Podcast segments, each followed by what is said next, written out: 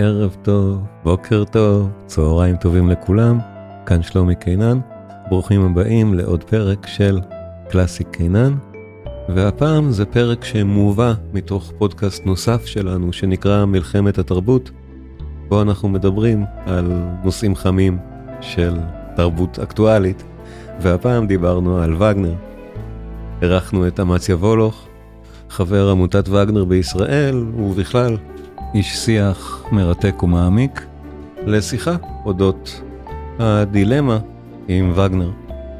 המוזיקה, האנטישמיות, הקישור לנאציזם של היטלר, הביצוע או אי הביצוע של יצירותיו בישראל, ונושאים דומים, ולכן מטבע הדברים זה תוכן מעט שונה מהפרקים הרגילים שלי, ובכל זאת רציתי להביא את השיחה המרתקת הזאת גם למאזיני קלאסי קיינן. המפגש מחולק לשניים, גם מפאת אורכו וגם מפאת תוכנו, החצי הראשון יותר קל, יותר מבוא לגבי וגנר באופן כללי, וגנר וישראל. והחלק השני, דיון יותר מעמיק באנטישמיות וגנריאנית, ביחסים של המשטר הנאצי לווגנר ודברים מהסוג הזה. אני אשמח כמובן למתעניינים שתאזינו לשני החלקים. ובהזדמנות זו למתעניינים לעומק בווגנר, הקורס הדיגיטלי, מבוא למוזיקה של ריכרד וגנר, נמצא ברשת והוא באמת מומלץ, יש שם שיעור אחד בחינם על הלייט מוטיב הווגנריאני וההולנדי המעופף, וחוץ מזה יותר מ-17 שעות של תוכן, כולל שלוש אופרות מלאות, כל זה נמצא שם, קישורים בתיאור הפודקאסט.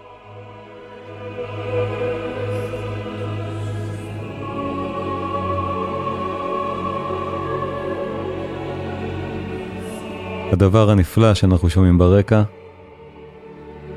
הסיום של פרסיפל. המנצח, רפאל קובליק.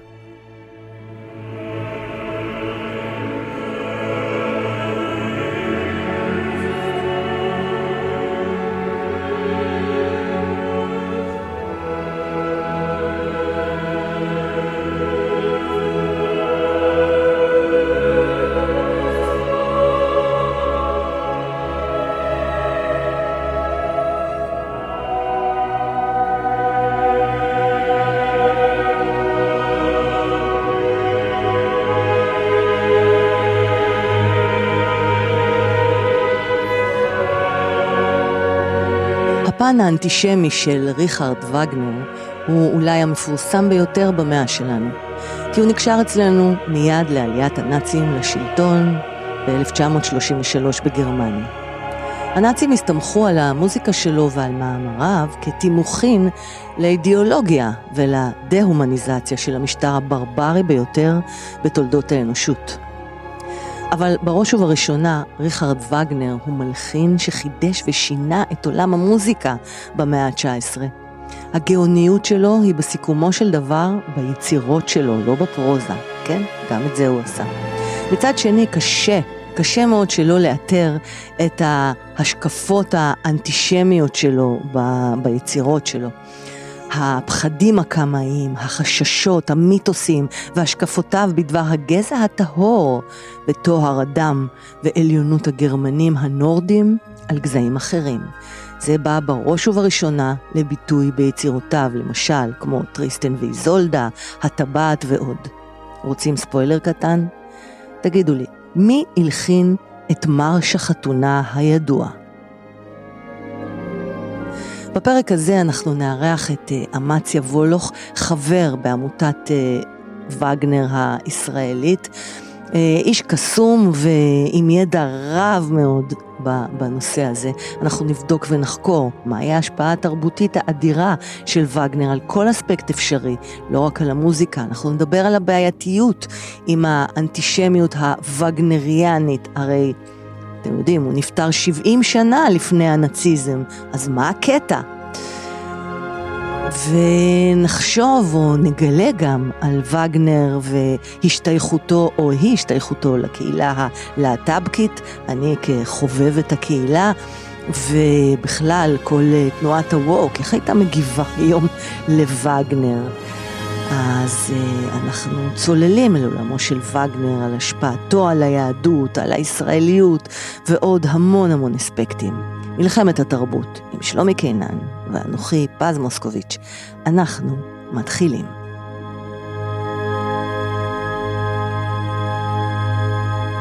וגנר, כן, מלחמת התרבות זו הפעם הראשונה שאנחנו עוסקים במשהו שיש לו גם, אני חושב, אימפליקציה ישראלית מאוד, אה, מאוד מובהקת. החרם על וגנר בישראל, איכשהו אפילו קשור למה שקורה עכשיו. באיזושהי דרך שאני די בטוח שאמציה ישמח להרחיב עליה. אמציה, תספר לנו עליך בכמה משפטים. איך הגעת ל- להיות כזה מומחה על וגנר? אה, מה, מה אתה עושה בחייך? אני אספר כמה מילים. קודם כל, אני, לא- אני לא כזה מומחה.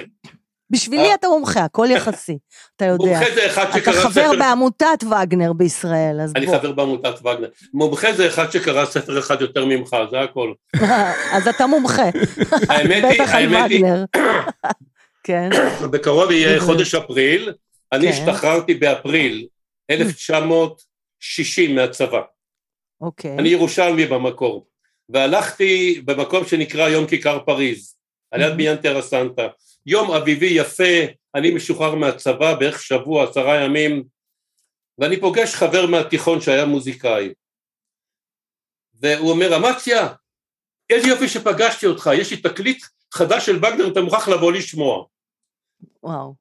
ש... כן. ואז היה אסור, היה ממש איסור להאזין לא, לווגנר I... בארץ, סוג של. בשנת 60' זה גם לפני משפט אייכמן. אה, ואז אני, אני כזה שמים גנובים עם טאקו, אז עניין אותי מאוד אה, ללכת אליו הביתה ולשמוע. כן. ועכשיו אני אספר לכם דבר, ולא אכפת לי שידעו, זה ממש, הייתה לי חוויה מטאפיסית אמיתית. מה אתה אומר? באנו אליו, היה להם, אה, אז היה פעם רהיטים כאלה, פטפון כזה בתוך רהיט, עם רמקולים גדולים בצדדים, הוא שם את התקליט, ש... שתינו טיפונת קודיאק, זה גם נכון? יפה. אמציה, מה עם ג'וינט? אז היה? אוקיי. אני מניח שכן, אבל לא לנו. אוקיי. אה, ואז הוא שם את התקליט, ומרגע שנשמע הטיל הראשון, אני הרגשתי שזה מוזיקה שאני מכיר כל החיים. פשוט זה לא ייאמן. איזה, איזה, מה זה היה שהוא שם? זה, זה היה, אני, אחרי הרבה שנים התקשרתי ליורם רוזלר המנוח, אמרתי לו, יורם, אתה זוכר את העניין הזה? נכון שזה היה תקליט של קטעים תזמורתיים מתוך פרסיפל? פרסיפל, כן. נו. לא, קטעים תזמורתיים מתוך פרסיפל. וואו, נפלת על הכי טוב שאפשר. אתה יכול היום בראי הזמן... רגע, לא, אני רוצה לגמור את הסיפור רק. אני כן. הלכתי חזרה לאוטובוס הביתה, בדרך עברתי הפעם ברחוב בן יהודה למעלה בירושלים, הייתה חנות תקליטים של אדון בריל, שלמדתי עם הבן שלו בבית ספר בגימנסיה. ואני נכנס לי, אני אומר לו, שלום אדון בריל, יש לך תקליטים של וגנר? הוא מסתכל עליי, יקה, מסתכל ואומר, מה לצבר ולווגנר? ובכל זאת קניתי שניים, וחרשתי אותם. חרשתי אותם. הוא גם כעס עליך אידיאולוגית, או שהוא סתם לא הבין למה זה מעניין אותך, כי נראה לו מה פתאום זה מעניין? זאת אומרת, או שהיה לו מין זעם גם על, שוב, על אה. הכתם הווגנריאני. לא, בחייך. אז זה לא היה כזה, לא, כי יש כאלה שמסתכלים על זה בעין עקומה, אתה יודע את זה, אנחנו נדבר על החרם על וגנר. זה אחד הנושאים המרכזיים. אז, כן, אז מאז, אז מה שקרה, האמת היא, ככה התחלתי את אוסף התקליטים שלי מווגנר, ככה התחלתי להקשיב באופן רציני למוזיקה קלאסית. מווגנר עברתי לברוקנר, הלכתי אחורה. כן, כן, נהדר. ומשם למעלה. ואם אני, אני רוצה רגע, אני רוצה רגע להעמיק אל תוך uh, נפש האדם, במקרה שלנו, אתה, אמציה, כשאתה מספר בשנות ה-60, שהאזנת אצל החבר המוזיקאי על היצירה הזו של וגנר, והרגשת לא מהעולם הזה, אתה יכול לזהות איפה זה פגש אותך ברמה הרגשית, אולי, אולי נשמתית, אולי פסיכולוגית? מה עבר עליך באותו רגע? איפה זה פוגש אותך? תראי, זה צריך הרבה שנים, 1960, כן? נכון.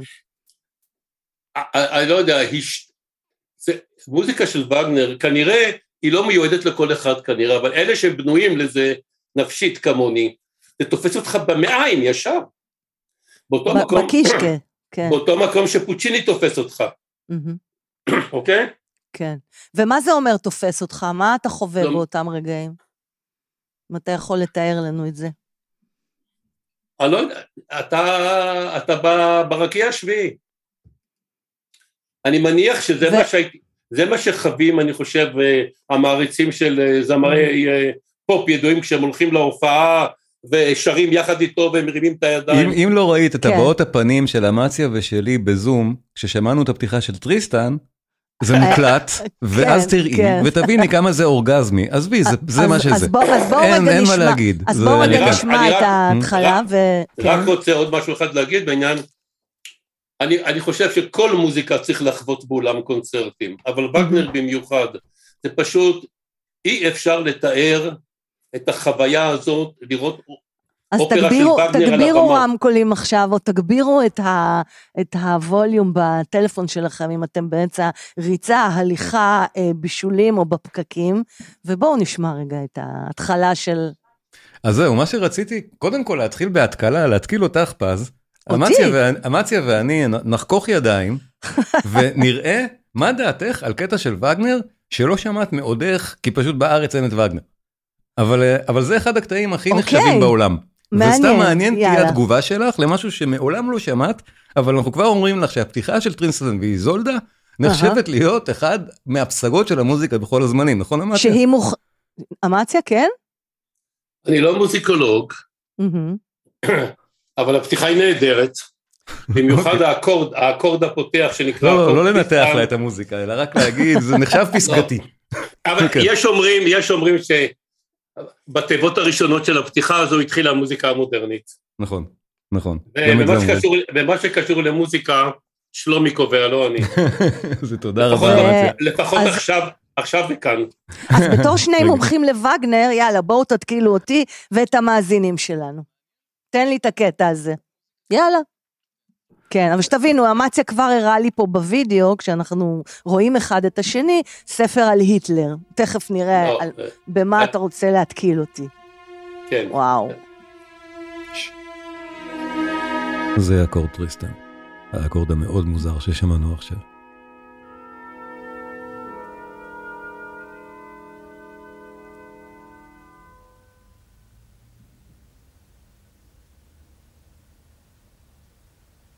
עצרת את זה? או, לא, וואו.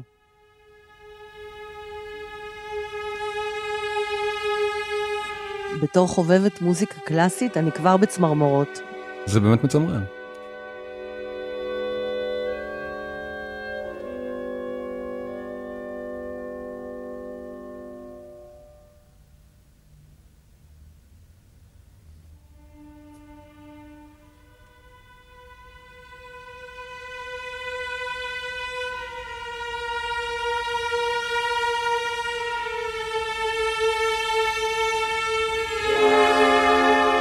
האקורדים הלא נפתרים האלה, לא נפתרים אף פעם, עכשיו בחמש, כמעט חמש שעות של מוזיקה. זה לא וואו. נפתר לכל האורך, רק בסוף, בסוף, בסוף, בסוף, בסוף, זה נפתר. מהמם. וזה אני כבר עושה לך ספוילר, מייצג מתח מיני בין שני הגיבורים שלא נפתר אף פעם. עד הסוף אמר, הג- הגאולה שבמוות, או המוות שווה אהבה, בסוף. מדהים. זה, ו- זה, ה- זה ו- הקונספט. ומה ו- אני מדמיינת? תשמעי, עכשיו יבוא מדמיינת? הפיצוץ. שנייה, אוקיי. עכשיו זה בא. וגם זה לא ייפתר.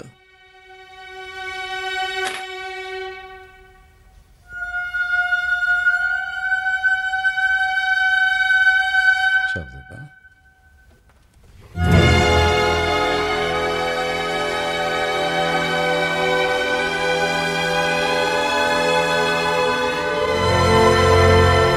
וגם פה זה לא נפתר. וזה הולך ונהיה כל כך רומנטי, וכל כך באמת מוזיקה של passion stuff, שלא נפתרת. אנחנו נמשיך להאזין לקטע במלואו, הפתיחה של טריסטן ואיזולדה. ההקלטה פה זה של קראיין, הקלטה נהדרת, היסטורית, מפורסמת. והמוזיקה באמת זו אחת הפסגות של המוזיקה המערבית בכל הזמנים, לפחות כך זה נחשב. ואני מסכים עם הקביעה הזאת. בכל מקרה, מאזיני מלחמת התרבות, שאולי פחות מעניין אותם לשמוע את הקטע במלואו, למרות שחבל, אני ממליץ, תקשיבו לזה עד הסוף כי זה נהדר. יכולים לדלג ל-22 דקות פנימה, שם אנחנו ממשיכים בשיחה. בואו נהנה, טריסטן ואיזולדה, הפתיחה.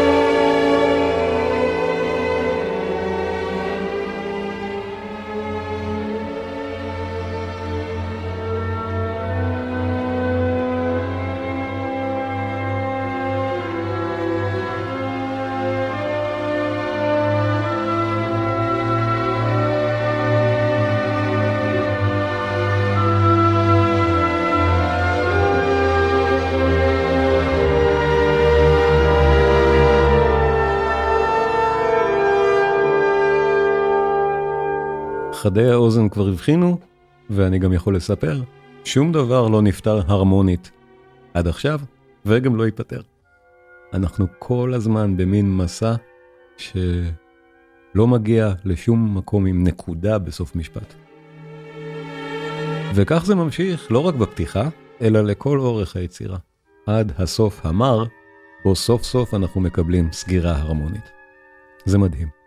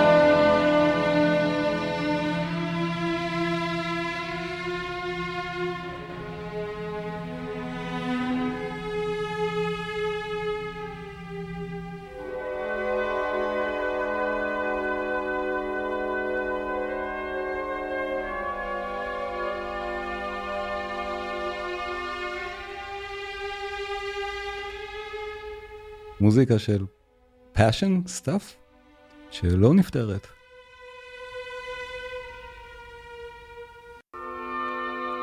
passion או מחנות השמדה ליד תאי הגזים, שמנגנים את זה, היהודים.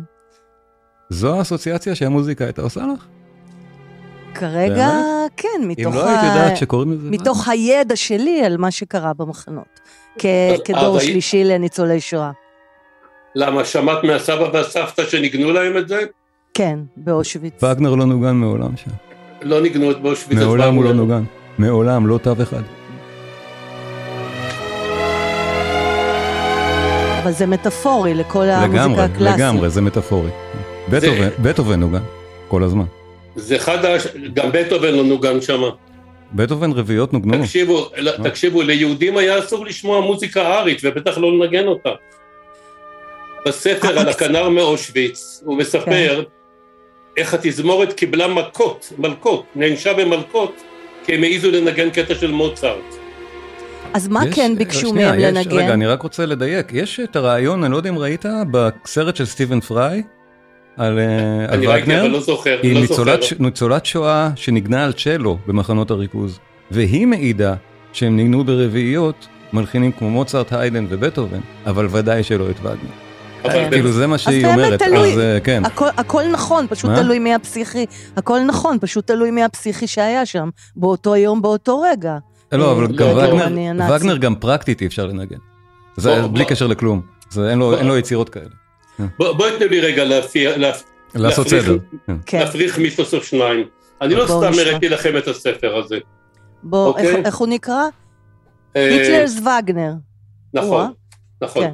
הספר הזה נכתב על ידי בחור בשם מונטסטון, שיש לו גם אה, קבוצה בפייסבוק שנקראת אה, וגנר ללא, ללא התנצלויות. כן, אה, אתה. אנחנו שם, אני אני עוקב. אתה עוקב. כן. ובספר אוקיי. הזה, מה שהבחור הזה עשה, הוא הלך וקרא את כל מה שהיטלר כתב ואת כל הנאומים שלו שיש בכתב. את כל זה הוא קרא, כדי לחפש התייחסויות לווגנר. ומצא מעט מאוד, כי הכותרת משנה של הספר זה ספר דק מאוד. ופשוט יש מיתוסים סביבו, המילה מיתוס לא נכונה, כזבים שמפריחים סביבו. אבל אבל רגע, אני- אבל אני לא מבינה, אמציה. בואו נתחיל, אני, אני רוצה להתחיל בהקדמה שלך, כן, על, ה, על ההשפעה שלו על הנאצים. כן. לא, לא, לא, פשוט לא. מה זה לא? מה זה אומר לא? זאת אומרת, הם לא כל כך, הם לא במיוחד הושפעו אה, מווגנר. אוקיי, וגנר וגנר היה אנטישמי? היה אנטישמי ועוד איך אנטישמי.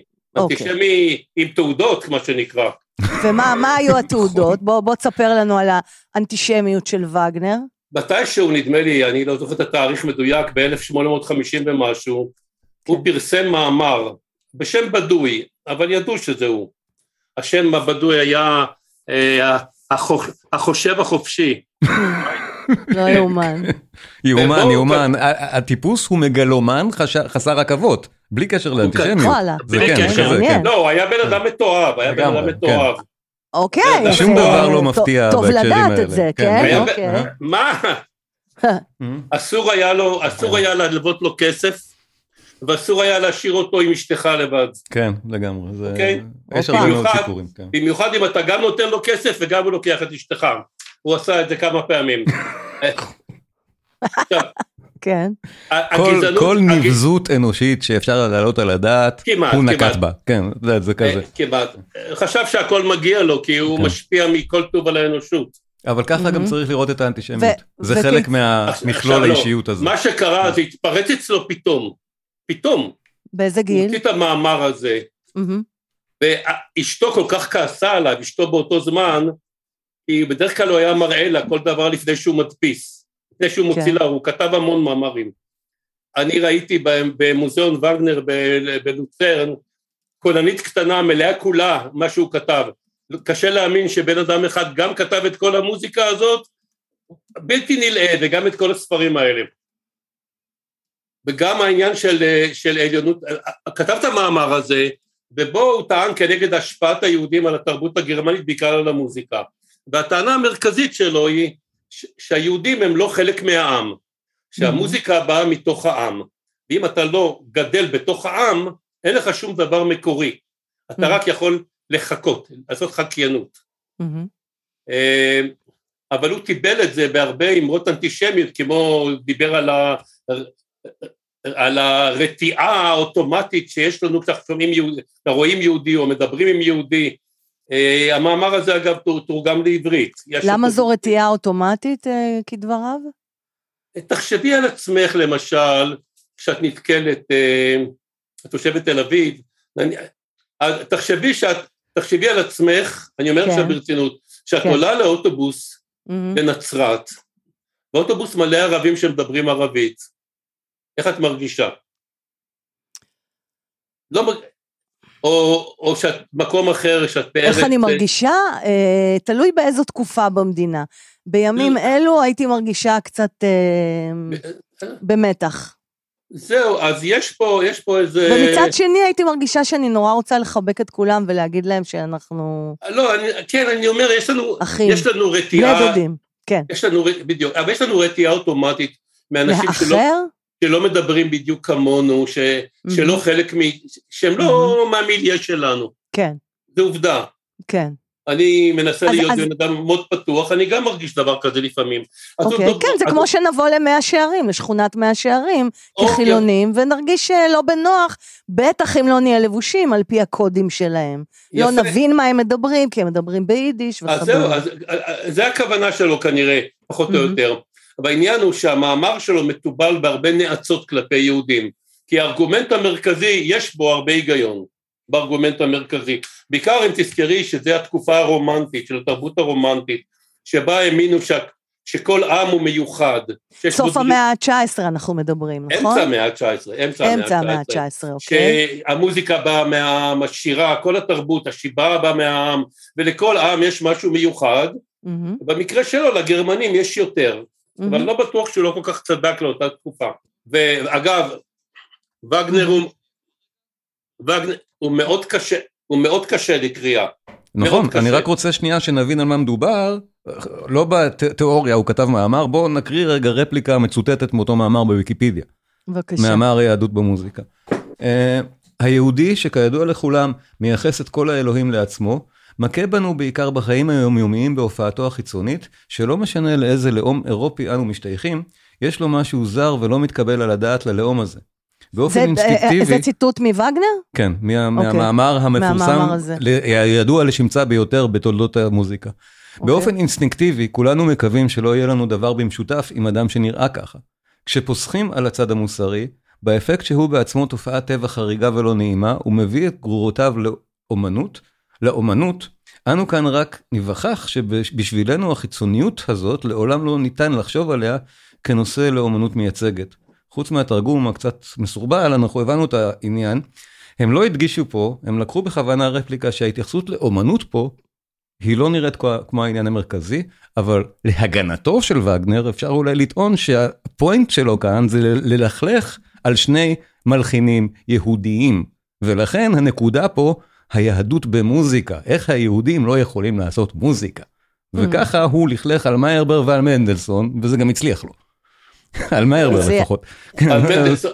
כן, על מנדלסון הוא לא היה יכול, אבל מיירבר באמת הוא, כן, לא יפה, כי וגנר אדם מגעיל, כי מיירבר באמת סייע לו בתחילת הקריירה מאוד, פרגן לו, והבן זונה כותב את זה. הוא נתן לו, הוא לא- נכון. היה הולך לאיבוד בלעדיו. הוא נתן לו את הקריירה, ממש ככה.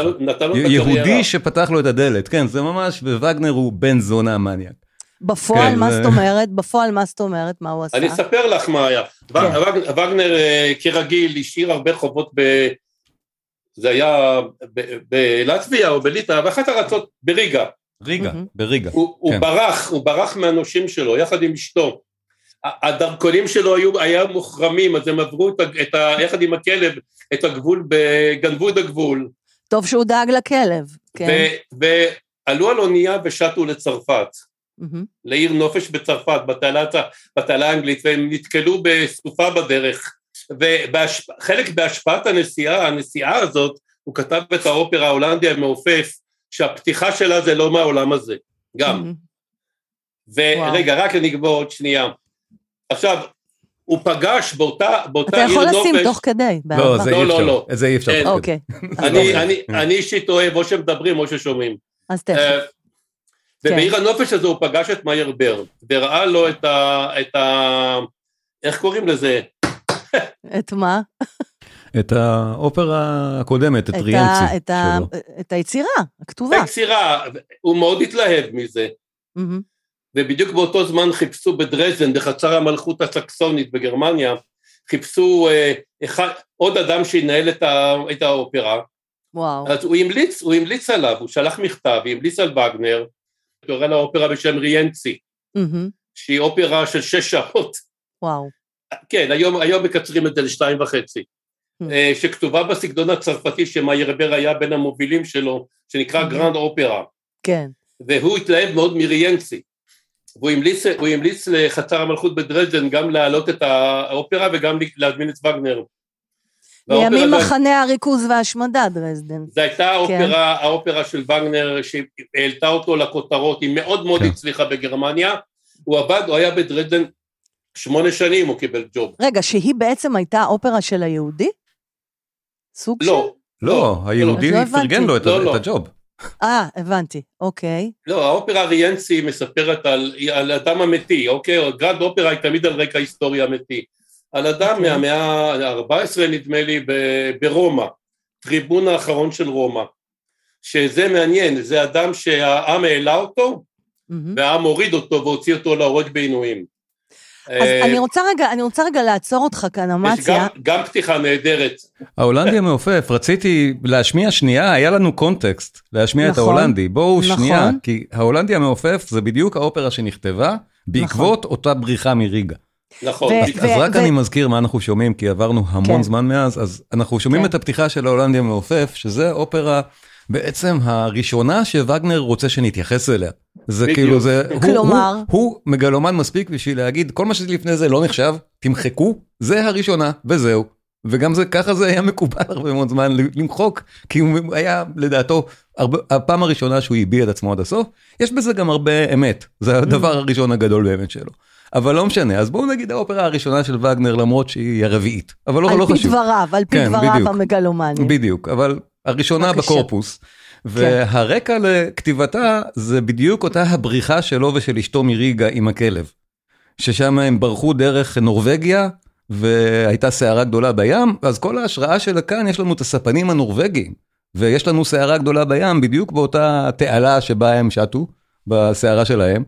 ו... עוד מילה, כן, אוקיי. כן, בטח. עוד מילה אחת לפני שאתה נגן, את הסיפור המעשה, זה אגדה, אגדה מהמם. די ידועה, אבל הוא השתמש בסיפור המעשה כפי כן. שכתב אותו היינה, היינריך יהודי, היינה, יהודי.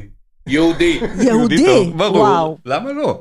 האנטישמיות היא לא מה שאנחנו חושבים. היה יהודי אוקיי. מומר, אבל היה יהודי. ברור. כן, כן. ברור. כן, כן. ו- וג- ו- וגם הוא עשה מזה משהו, הוא עשה פה תרגיל יפה אם נגיע לזה, אבל יש להולנדי מוטיב. מה שאני מנגן עכשיו זה המוטיב המוזיקלי. אוי, אני כל כך נהנית מכם. של ההולנדי, וגם של הספינה של ההולנדי, להגיד לנו ששניהם בעצם אותו דבר. ויש לנו מוטיב לספנים הנורבגיים ולאישה, לכולם יש מוטיבים, הכל מתואר כמו, תשמיע לנו, כמו סרט. תשמיע לנו רגע את המוטיבים. סערה בים, אוקיי. הולנדי. וואו, איזה יופי. מרגש. פה, פה, נול, פה, פה נולדת המוזיקה הקולנועית.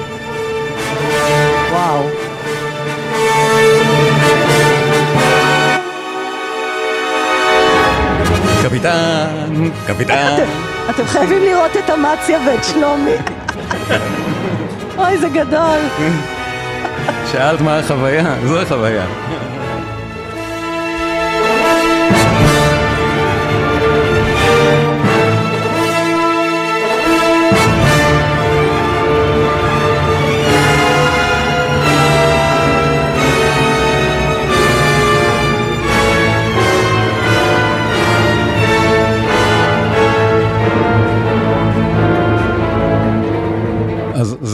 אותה סערה, ברור. עכשיו, על הדרך אפשר להתחיל להמליץ, מי שרוצה לה, להיכנס לווגנר ולהאזין לאופרה, לא לאוסף פתיחות, זה לדעתי המקום להתחיל בו. ההולנדי, או ספינה, או ספינה בים. זה ההולנדי והספינה שלו ביחד. זה המוטיב, ואנחנו, אני אומר לכם, זה המוטיב של אני ההולנדי או אני לא השוודי? אבזבז לכם עכשיו את הזמן, כאילו פשוט אה, בניתוח, תב- אבל אני אעשה את זה אחר כך. למה? אנחנו ממש נהנים. אוקיי, תמשיך. נהדר. עכשיו יש חלק ארוך שאנחנו שומעים מוטיב אחר. שימו לב. זה המוטיב של סנטה.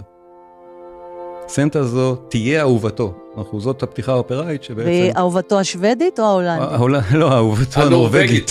הנורבגית. כן. בלבלתם אותי לגמרי, שוודים אוקיי. אין פה, לא, הם נורבגים. כן. אוקיי. היא נורבגית מנורבגיה. גרטה טונברג הקדומה. אז סנטה זה המוטיב שלה, וזה כמו אצל וגנר, זה גם מוטיב של גאולה באמצעות האהבה ועוד כל מיני דברים שנכנסים לסיפור. והאם כאן הם ממומשים? כאן גם הסיפור הוא מעניין. כאילו האהבה והמוות כרוכים ביחד פה. אם, אם אמציה ירצה הוא יהיה הרבה יותר ציורי ממני בלספר את העלילה. אבל מה שבאמת יפה אפילו בפתיחה הזאת, וזאת אחת מהמהפכות הגדולות שווגנר הכניס למוזיקה, זה העבודה המוטיבית הזאת. הדברים האלה שנקראים לייטמוטיבים, שמספרים סיפור שלם בעצמם, ועוזרים מאוד לפסיכולוגיה של הדמויות. זה מה שהוליווד לקחה מווגנר. לכן הוא כל כך חשוב. בלי להכיר את וגנר אין פסקול מודרני, אין.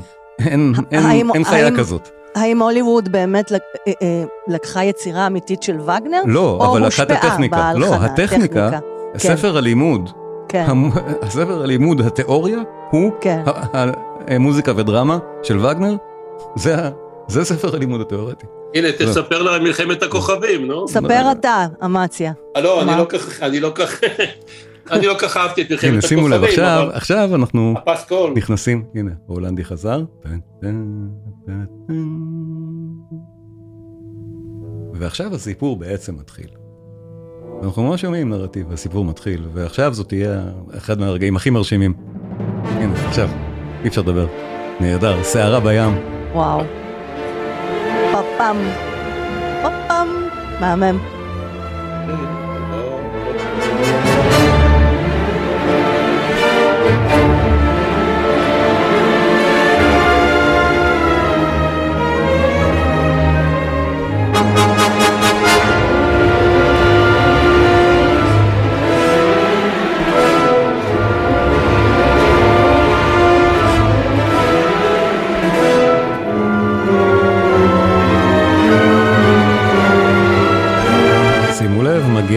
מוטיב ההולנדי, עכשיו.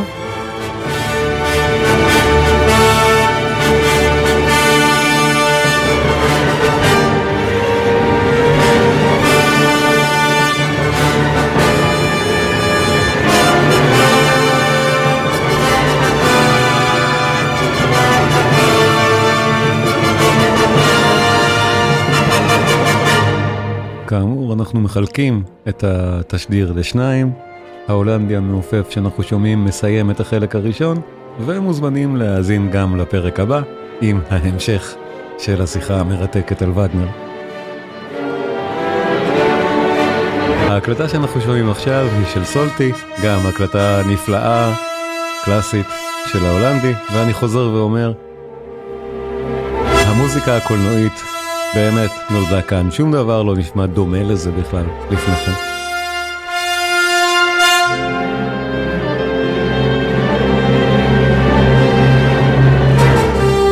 שלושת התווים האלה של הטרומבונים, שמנוגנים עכשיו פעמיים, מרמזים על המוטיב הבא, זה של הספנים הנורבגים. התברר שאלה הספנים הנורבגים רק במהלך היצירה, אנחנו שומעים את הפתיחה שלה. אבל זה יהיה שירם של אותם הספנים, שיופיע כמה פעמים בדרמה המוזיקלית. ועכשיו אנחנו מגיעים לשיר עצמו, בלי מילים בשלב הזה.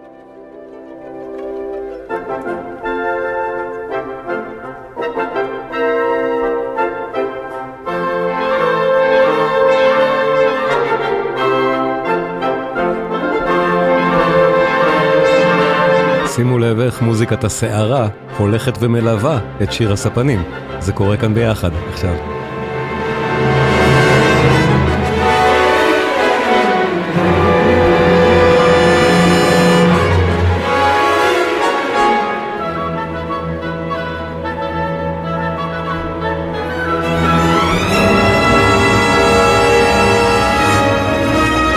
כאן כבר דיאלוג בין שיר הספנים לבין הסערה לבין מוטיב ההולנדי שחזר עכשיו. נפלא.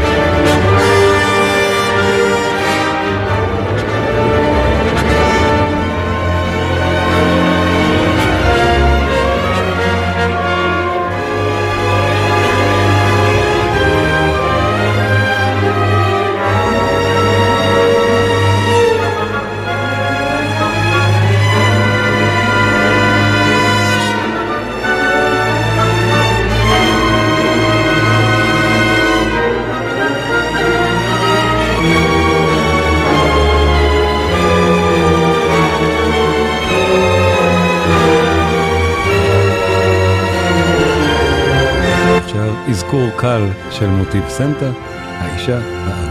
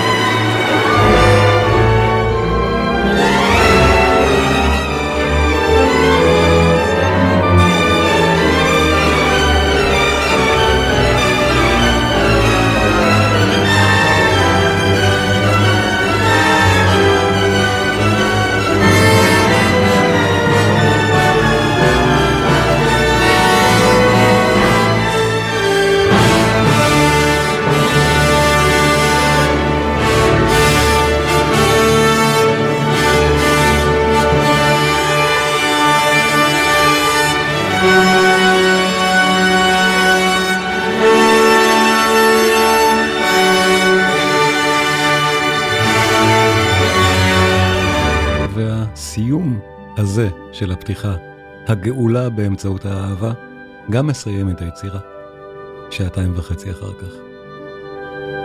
כשהם עולים לשמיים ביחד.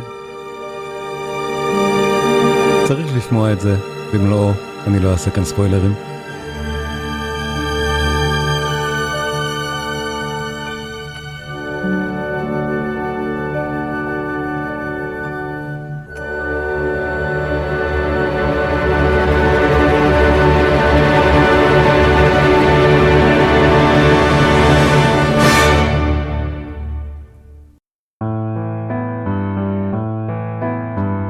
חילקנו את התשדיר לשניים, מפאת אורכו.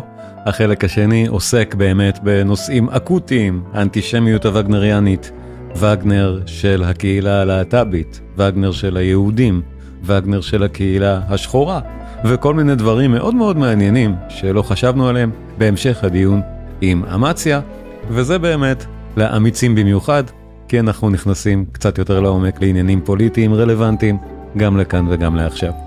הפרק הבא כבר באוויר, אפשר לשמוע אותו ולהתרשם, ואני מזכיר שוב, מי שרוצה להתעמק עוד יותר, קישור לקורס הדיגיטלי על וגנר, כולל מפגש ראשון פתוח על ההולנדי המעופף והלייט מוטיב הווגנריאני, וכמובן גם לינק לפרק הבא בתיאור של הפודקאסט. נשתמע.